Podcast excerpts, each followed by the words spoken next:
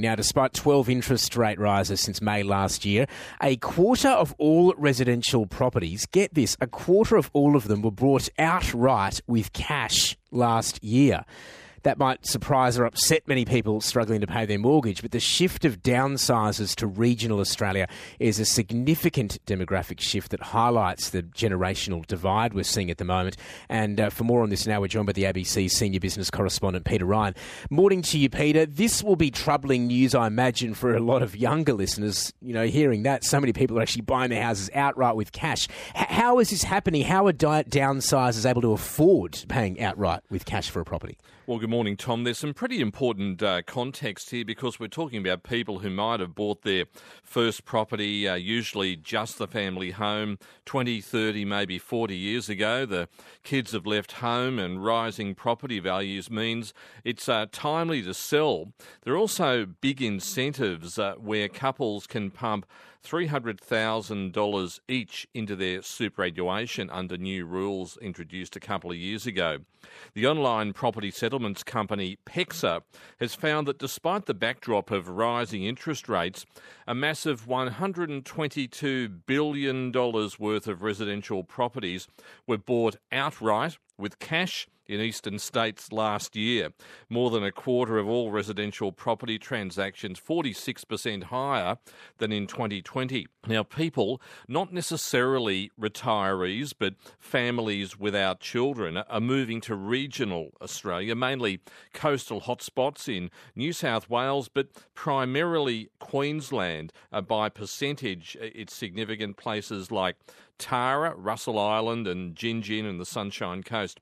PEXA's head of research, Mike Gill, told me that while this is great for some Australians to be mortgage free, you can't ignore the generational divide where young people might never pay off their home loan. Well, it's the Australian dream, isn't it? Being able to buy a property outright with cash, no home loan attached. So, older Australians who are looking to downsize or potentially retire. So, you look at the demographics in those areas, uh, and the uh, most common family composition was a household with no kids, a couple with no kids, uh, which definitely points to uh, retirees or downsizers. We've just had another interest rate rise from the Reserve Bank, so no doubt people listening to this will be thinking about the generational divide between people cashed up who can buy outright and others who are stuck with big mortgages or can't even get into the market.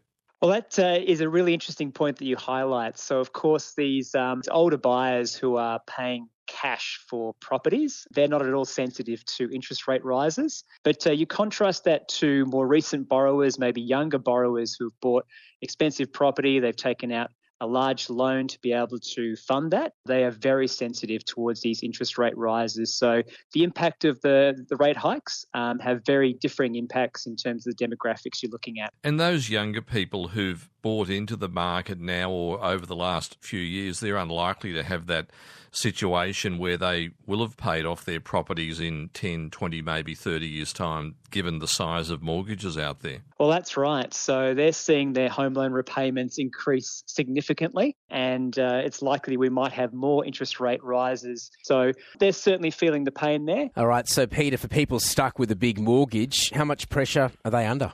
Well, Tom, uh, there is evidence that borrowers are under intense pressure, and we've been hearing a lot about the buffer of savings that people built up during the pandemic, but that's now starting to dwindle, and bank bosses are starting to concede that mortgage stress is rising, and some borrowers have signalled that they might be falling behind. So, with at least one, maybe two rate rises ahead, borrowers are being urged to get in touch with their banks, and the Treasurer Jim Chalmers has been on the phone to uh, Big Four bank bosses to ensure they're being compassionate as possible.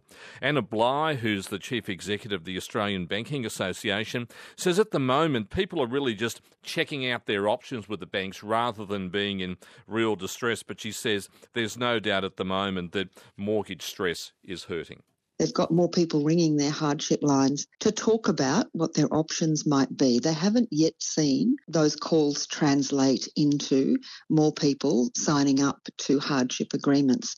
But they expect that, that for some people that is going to start happening. We've now seen 12 rises in just over 12 months. And for some people, that's just getting very difficult. So there's no doubt in my mind that there are many people out there who are paying their mortgage on time, but they're then finding it very difficult to make ends meet on other other things, even like their grocery bills. Anna Bligh there, and before that, the ABC senior business correspondent Peter Ryan with us in the studio.